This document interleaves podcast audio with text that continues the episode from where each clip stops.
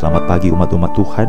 Kita bersyukur kepada Tuhan untuk waktu yang Tuhan berikan kepada kita. 2 Korintus pasal yang kelima. Kita sekarang berada pada pasal yang kelima 2 Korintus. Kita akan baca ayat yang pertama sampai ayat yang kelima. 2 Korintus pasal yang kelima ayat yang pertama sampai ayat yang kelima. Demikianlah firman Tuhan. Karena kami tahu bahwa jika kemah tempat kediaman kita di bumi ini dibongkar, Allah telah menyediakan suatu tempat kediaman yang suatu tempat kediaman yang kekal yang tidak dibuat oleh tangan manusia. Selama kita dalam kemah ini, kita mengeluh karena kita rindu mengenakan tempat kediaman surgawi di atas tempat kediaman kita yang sekarang ini. Sebab dengan demikian kita berpakaian dan tidak kedapatan telanjang. Sebab selama masih diam dalam kemah ini, kita mengeluh oleh beratnya tekanan karena kita mau mengenakan pakaian yang baru itu tanpa menanggalkan yang lama supaya yang fana itu ditelan oleh hidup. Tetapi Allah lah yang justru mempersiapkan kita untuk hal itu dan yang mengaruniakan roh kepada kita sebagai jaminan segala sesuatu yang telah disediakan bagi kita. Umat-umat yang dikasih Tuhan, kalau kita membaca 2 Korintus pasal yang kelima ini, ini seolah-olah kita diingatkan kembali apa yang terjadi pada Taman Eden. Apa yang terjadi pada Taman Eden? Pada Taman Eden manusia diciptakan itu serupa dan segambar dengan Allah. Mereka diberikan kemuliaan Allah. Sehingga pada waktu mereka diberikan kemuliaan Allah, sesungguhnya mereka telanjang tetapi mereka tidak merasa malu karena ketelanjangan mereka itu ditutupi oleh kemuliaan Allah. Jadi kemuliaan Allah itu adalah pakaian yang menutupi ketelanjangan mereka. Itu terjadi di Taman Eden. Sehingga pada waktu mereka berdosa, mereka telah kehilangan kemuliaan Allah, maka mereka mendapati diri mereka telanjang. Lalu mereka mengambil daun pohon ara dan membuat cawat. Itulah yang terjadi pada waktu sekitar 4000 tahun yang lalu. Tetapi inilah yang terjadi pada waktu Allah menyelamatkan kita, saudara-saudara. Menyelamatkan kita dengan sungguh, dengan sangat sempurna. Dalam pasal yang kelima 2 Korintus, pasal yang kelima ayat yang ketiga. Tuhan ditampakkan di sana mengenakan kepada kita pakaian yang baru, sehingga dengan pakaian itu menutupi ketelanjangan kita. Itu sebabnya, saudara-saudara, apa yang diceritakan dalam Alkitab itu adalah episode demi episode yang berjalan, jangan diputus. Karena tidak mungkin dan pasti selalu ada hubungan apa yang terjadi 4000 tahun yang lalu, 2000 tahun yang lalu, dan saat ini dan sampai nanti Tuhan Yesus akan datang kedua kali. Jadi pada waktu itu mereka diciptakan dengan serupa dan segambar dengan Allah. Mereka itu diberikan kemuliaan Allah. Kemuliaan Allah itu adalah pakaian yang menutupi kefanaan pakaian yang menutupi ketelanjangan mereka. Tetapi nanti Tuhan akan memberikan kepada kita pakaian yang baru, yaitu pakaian yang menutupi ketelanjangan kita. Ayat yang ketiga, pasal 5 ayat 3. Sebab dengan demikian kita berpakaian dan tidak kedapatan telanjang.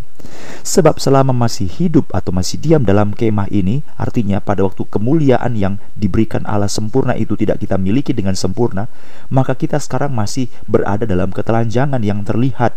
Sebab selama masih diam dalam kemah ini, dalam tubuh tubuh fana ini, kita mengeluh oleh beratnya tekanan karena kita mau mengenakan pakaian yang baru itu tanpa menanggalkan yang lama.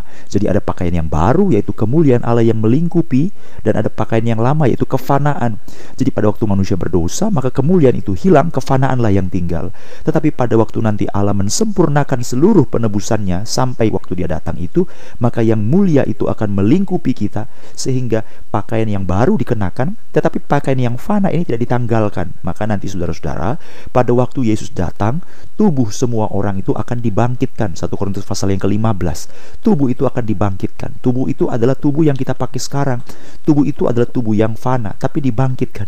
Waktu dibangkitkan, maka dia diubah. Diubah dalam arti kata dipakaikan pakaian yang baru. Sehingga tubuh yang fana itu akan ditimpa dengan pakaian yang baru. Sehingga rumus Alkitab itu disebut dengan yang fana itu akan ditelan oleh yang hidup. Yang fana itu akan ditelan oleh yang hidup.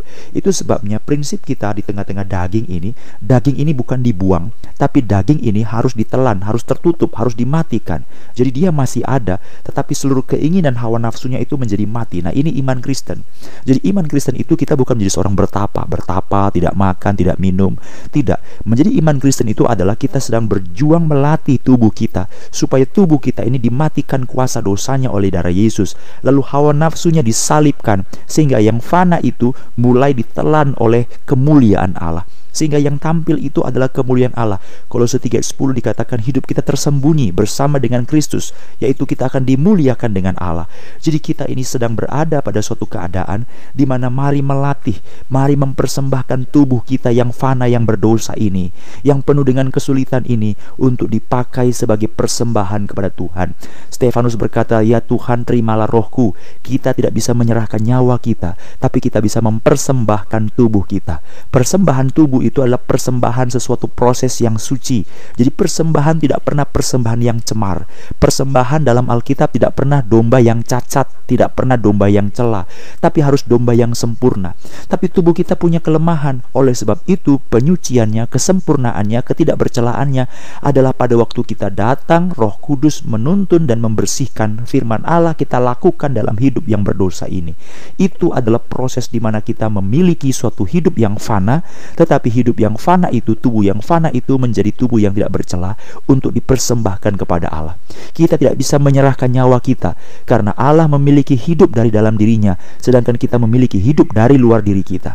Tetapi kita bisa mempersembahkan tubuh kita. Itu sebabnya Alkitab berkata, "Jika ada yang mencuri, janganlah mencuri lagi." Jika ada yang berdusta, janganlah berdusta lagi. Jika ada yang melakukan kejahatan, janganlah lakukan kejahatan itu lagi. Jika engkau berjinah, janganlah berjinah lagi. Jika engkau memiliki pikiran yang pornografi, janganlah lakukan lagi. Jika engkau berjudi bermabuk-mabukan, jangan lakukan itu lagi. Jika engkau adalah orang yang pemalas, jangan lakukan itu lagi. Alkitab mengatakan waktu Allah menjadikan kita baru, maka dia menjadikan kita menjadi serupa dan segambar dengan dia dalam gambaran yang semakin terang, semakin jelas. Saudara-saudara yang dikasih Tuhan, inilah perbedaan yang disebut dengan kemah sekarang dan sesuatu yang Allah berikan, Allah sediakan nanti. Ini bukan usaha manusia.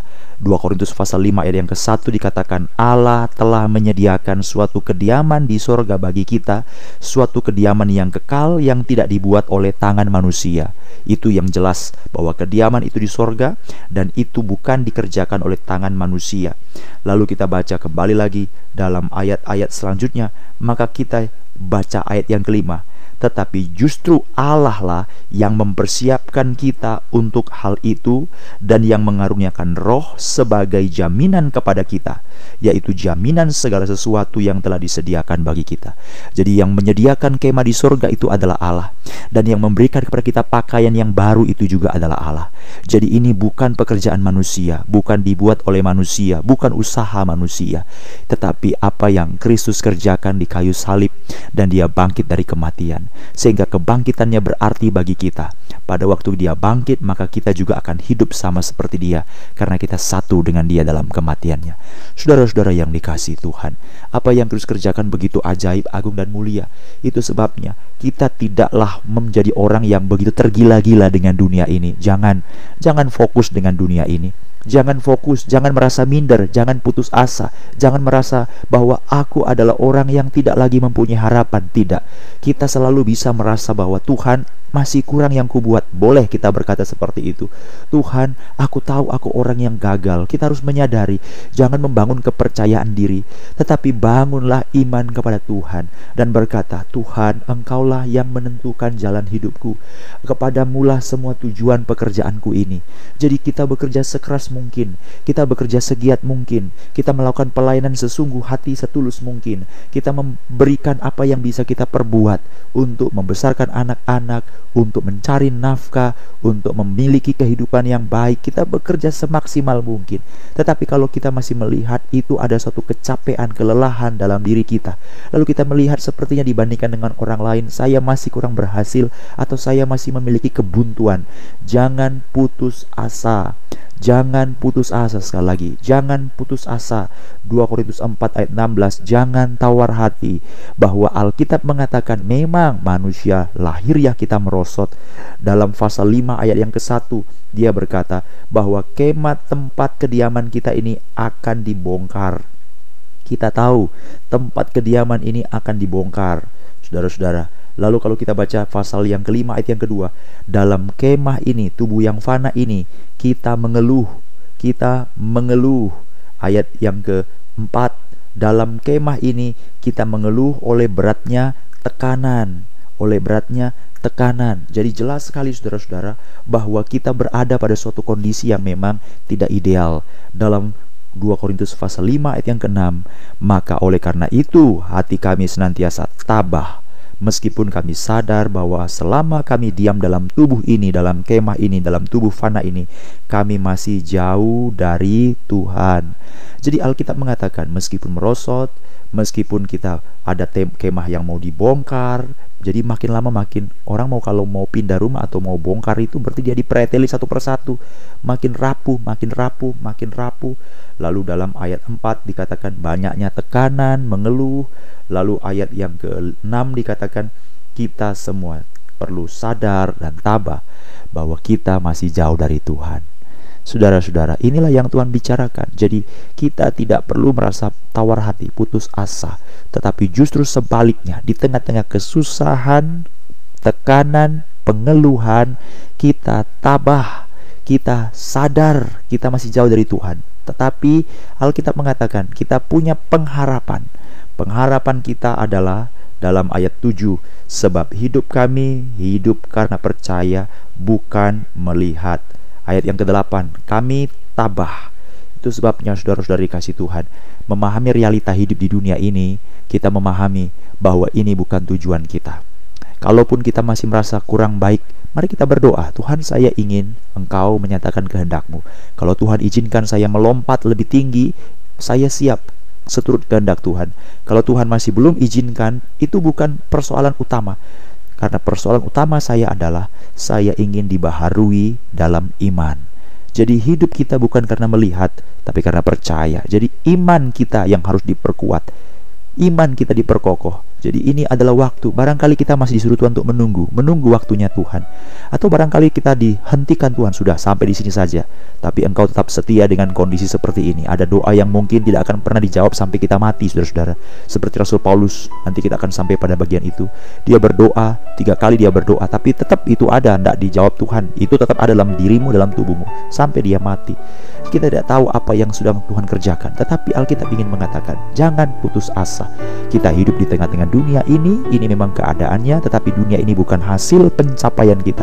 Standar kita menjadi orang berhasil, menjadi orang sukses, bukan karena berhasil menurut dunia, tapi sukses itu adalah jika kita melaksanakan kehendak Allah. Jika kita bertumbuh dalam iman di tengah-tengah penderitaan ini, itu adalah kesuksesan. Jadi biarlah kita mulai mengubah cara kita berpikir. Meskipun merosot, meskipun dalam segala kesusahan, ingatlah itu semua dalam kedaulatan Allah. Tetapi kalau semuanya adalah melakukan kehendak Allah, pasti Tuhan mempersiapkan segala sesuatu. Karena rumusnya adalah ini bukan pekerjaan manusia. Pasal yang kelima ayat 1, Allah yang telah menyediakan. Pasal 5 ayat yang kelima, Allah yang mempersiapkan. Dan apa jaminannya? Roh Kudus diberikan sebagai jaminan bagi kita.